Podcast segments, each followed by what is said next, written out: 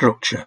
What truly distinguishes the anarchist communist organisation is its structure, its relationship with the working class, and a theoretical elaboration of that relationship coupled with a precise understanding of class spontaneity. It becomes increasingly important to attempt this clarification. The crisis of capitalism on a global level, and we include China, Cuba, and the socialist nations of Latin America in this, is reflected in the crisis of the organisations of the revolutionary left. These organisations duplicate ruling class values in their authoritarianism, their high degree of centralism, their worship of hierarchy, and the sheep like submission of the rank and file to the omnipotent and all wise leadership. As the crisis of capitalism deepens, the related crisis of the left parties becomes more extreme, with split after split, opportunism, and collaboration with the social democratic agents of the bosses, the Labour Party.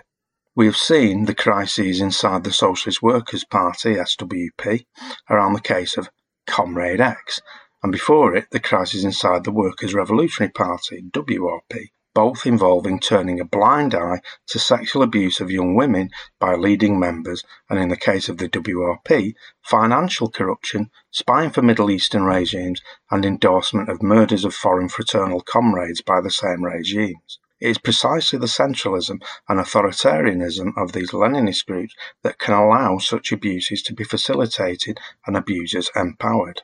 It is vital that a strong libertarian movement in all areas of social life is created so that working people can defend themselves against the capitalist onslaught and to create a free, self organised society.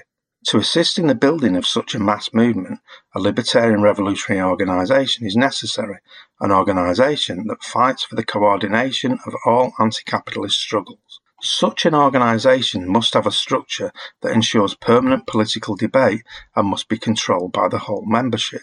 The organisation must have a robust libertarian structure that can organise itself more effectively than the authoritarian revolutionary parties who are able to order about their dupes and underlings. Members and groups in the revolutionary organisation must accept collective responsibility for its action, work to a collective plan, and, more importantly, contribute to making decisions themselves. Otherwise we will be no more than a pale imitation of the hierarchically organised so-called communists. Declaration of the First International Quote, The emancipation of the working class is the task of the working class itself. Unquote. Quote, the working class by itself can only attain trade union consciousness. Unquote. Lenin, what is to be done? A vast abyss of theory and practice lies between these two statements. We reject the Leninist concept, which springs from the managerial strata and the intelligentsia, which seeks to dragoon the workers into a new form of oppression, the workers' state. But equally, we reject the anti-organisational and localist perspectives of many anarchists. The concept of working class spontaneity has been distorted and misunderstood for too long. We do not take the unhistorical attitude that some anarchists defend that the working class springs into revolutionary activity with no links to previous struggles and no previous agitation by revolutionary minorities. On the contrary, the work of revolutionaries over many years in taking part in clarifying and coordinating, coordinating struggles in the working class greatly helps the revolutionary process. What we mean by working class spontaneity is the ability of the class to take direct action on its own behalf and to develop new forms of struggle and organisation. The activities of the working class have taken place regardless of and often directly against the pontifications of the revolutionary elite. We in the working class are fully capable of taking direct action for ourselves. We can develop new forms of struggle and organisation to meet our needs. Our class has always thrown up new forms of organisation in times of revolutionary unrest, from sitting strikes to mass pickets, flying pickets, and road blockades to mass assemblies and workers' councils.